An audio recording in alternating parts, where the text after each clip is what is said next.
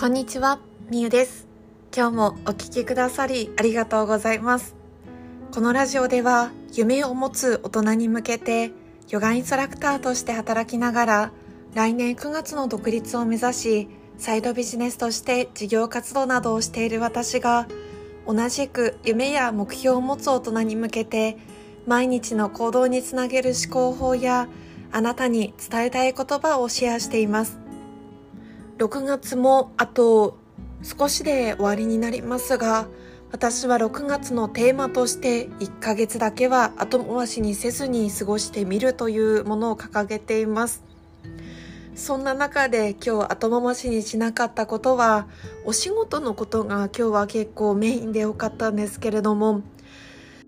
いつもはしないところの掃除とか備品の整理とか細々したものを後回しにせずにすることができました。あなたも今日何か一つでも後回しにしないという選択をぜひしてみてください。その積み重ねが後回しにしない人生を作っていきます。それでは早速本題に入っていきましょう。今日のテーマは成功者がやっている人生が変わる習慣。シャバットというものをご紹介していきます。成功者がやっている人生が変わる習慣というものですが、この習慣はユダヤ人の習慣をご紹介させていただきます。世界の中でもユダヤ人は圧倒的に優秀な人が多いと言われています。ユダヤ人は大金持ちで成功者が多いとか、ユダヤ人は著名人が多いっていうのを聞いたことがある方もいるかもしれませんね。実際にユダヤ人はたくさんの成功者がいるんです。スターバックス、リーバイスの創業者はユダヤ人ですし、アインシュタインもユダヤ人、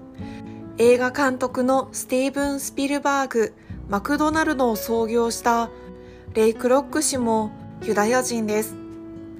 世界人口のわずか0.2%しかユダヤ人はいないんですけれども、それでもユダヤ系を含めると、ノーベル賞受賞者の40%がユダヤ人と言われています。これってすごいですよね。それぐらい優秀な人が多いと言われているユダヤ人。そんなユダヤ人の習慣があるんです。それをお話ししていきます。あなたはシャバット、安息日という言葉を聞いたことはありますか？日本人にはあんまり馴染みがない言葉だと思うんですけれども、イスラエルでは生活の一部となっている大切な日です。今回はユダヤ人、ユダヤ教の方、イスラエルと関係の深いシャバット、安息日についてご紹介をしていきます。安息日という漢字は安心の安に、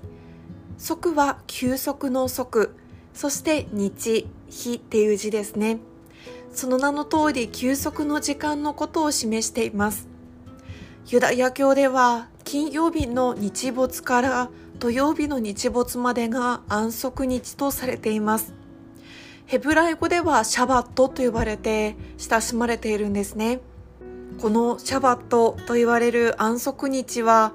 なんとですねこの日はですね公共交通機関が全てストップしてショッピングモールとかスーパーとかお店なども全てクローズになるんだそうです。安息日前になると街行く人々がシャバットシャロームと声を掛け合うのが聞こえてくるんだそうです。このシャバットシャロームっていうのは平和な安息日をという意味があります。じゃあこの安息日シャバットはどんな風に過ごしているのかというとこの安息日は1週間に1回あります。つまり6日働いたら1日は完全に休む日とされています。でもこの安息日って私たちみたいにこうただ単にお仕事がお休みでお仕事がない日っていう捉え方ではないんですよね。もう全てをしない日なんです。その全てっていうものはまさにこう公共交通機関がストップするのでどこかに移動することもできなくなったりとか買い物をすることもできなくなる。あとは携帯を使うこと電子機器を使うことも一切しない人をされています。それって私たちには結構難しいことじゃないですか？私の場合だと丸一日だったとしても iPhone 見ないでくださいとかテレビ見ないでくださいとか YouTube 見ないでくださいって言われるのはちょっときついですね。なのであのこの安息日1週間に1回だけとはいえ全てをストップして全てを手放して休むっていうのをするってすごいなと思ったんです。この安息日っていう考え方はただ単な私たちが考える仕事が休みの日ではなくて大切なのは日常生活から離れて本質的なことを深く考えること。なんだそうです。安息日の存在自体がユダヤ人が世界で活躍している理由っていうものがあるんですね。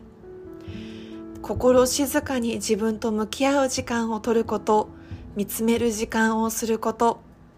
日常生活から離れて本質的なことを言ったり深く考えてみること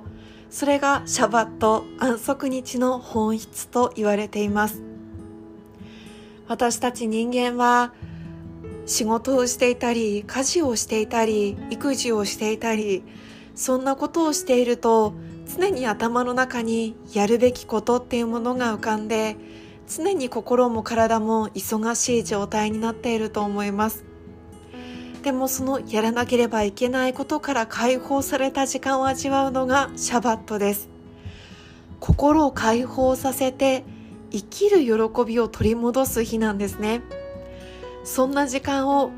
ユダヤ人の方は週に1回必ずとっているんです。週に1回取るだけでなく6日働いたら1日休む。6年働いたら1日休むというふうにそんなサイクルでもう休ませるっていうことをとにかく大切にしていたり自分の本質的なこと心のことを見つめたり人生のことを見つめるっていうことをすごく大切にしているんですね。私たちは同じような毎日を繰り返すことでこうやらなければいけないこととかやらなければいけないタスクっていうものにこう迫られてそこには奇跡っていうものが入ってくる余地っていうものが残されていないんですね何か劇的に変わることとか自分の中に新しいものを吹き込むっていうその隙間自体がもうないんですよなのでそれを作り出していくのがシャバットと言われる何もしない時間なんです。じゃあもし私たち人間がそういった何もしない時間を取らずに、シャバットの時間を取らずに、日々やらなければいけないことに追われて、嫌だなと思うことをやり続けているとどうなるのかっていうと、時に強制的なシャバットが起こるんですね。それが病気です。病気となって現れることがあれば風邪となって現れることがあったりそれは人によって症状は全く違うとは思うのですが強制的なシャバットっていうものがそういった自分の体に突如現れる病気とか風邪とか声がいきなり出なくなるとか足がなんだか動かなくなるとかそういった症状として出てくるんですね。実際に私自身もこのシャバットだったのかなと思ったのはかつて大手ヨガスタジオで働いていた時ですね。心にも余裕がなくそして体も常に動き続けていた時があったんです。そんな時に私は声が出なくなったんですね。出なくなったというかスタジオに入った瞬間に声が出しづらくなったり声を発しようとするともう苦しくてしょうがなくなるっていう症状になってしまったんですね。それ今振り返るとあ私の中に強制シャバットがかかったのかなって今は思うんです。そんな風に強制シャバットがかかると無理やりにでも私たちの体心を休ませようとするんですね。実際に病気になった人って病気をきっかけに生き方を見つめ直して人生が好転する人って実は多いんだそうです。私自身も声が出づらくなったこと声が出なくなったことをきっかけにそのヨガのスタジオは離れて一度自分の人生を深く見つめ休む時間を取ることになりました。そして今私は自分が本当に幸せだなって思う環境この島暮らしをしています。そして自分が幸せだと思える環境でヨガをまた伝えることができています。声も徐々に本当にあの出るようになっているんですよね。だから本当にそういうふうに強制シャバットっていうものがかかるときは自分自身があ無理しすぎてたんだなとかあもう休めっていうことなんだなって思っていただきたい。そして本来であればそれが来る前に休むべきなんですよね。成功者が多いユダヤ人は6日働いたら1日完全に休んでいます何もしない日を楽しむ日を作っているんですね。それは一見無駄な日なように思えるかもしれませんが、それこそがユダヤ人が成功する秘訣なんです。何もしない日は最高の何かにつながります。無駄な時間こそその余白の時間に何か素晴らしいものが入ってくるんですね。なのであなたもぜひ6日へ働いたら1日完全に休むとかその休むっていう質も見つめてみることをしてみてください会社が休みの日にだらだらと携帯を見ていたりテレビを見ていたりしている時間が多いのであれば一度強制的にでも携帯を置いて過ごしてみるとか自分の心体と向き合う時間を強制的に作ってみるとかそういったものをしてみるのがおすすめです。それをやってみるコツとしてはもうスケジュール帳に一番最初に自分が何もしない日を作ることです。もうこの日はシャバットの日とか安息日っていう風に書き込んでみるのもいいと思います。それをしないときっと予定を詰め詰めにしちゃう方も多いと思うので是非そんな日を作ってみてくださいということで今日も最後まで聞いてくださりありがとうございます。無駄だと思うことの中に幸せはあります。自分の心地よい時間を作ることは奇跡を起こすことにもつながります。自分の中に余白を作ってみましょう。夢を持つ大人のためのラジオ。行動も大切ですが、時には何にもしないことも大切だと私も学びました。あなたの人生にも休息日を設けてみてください。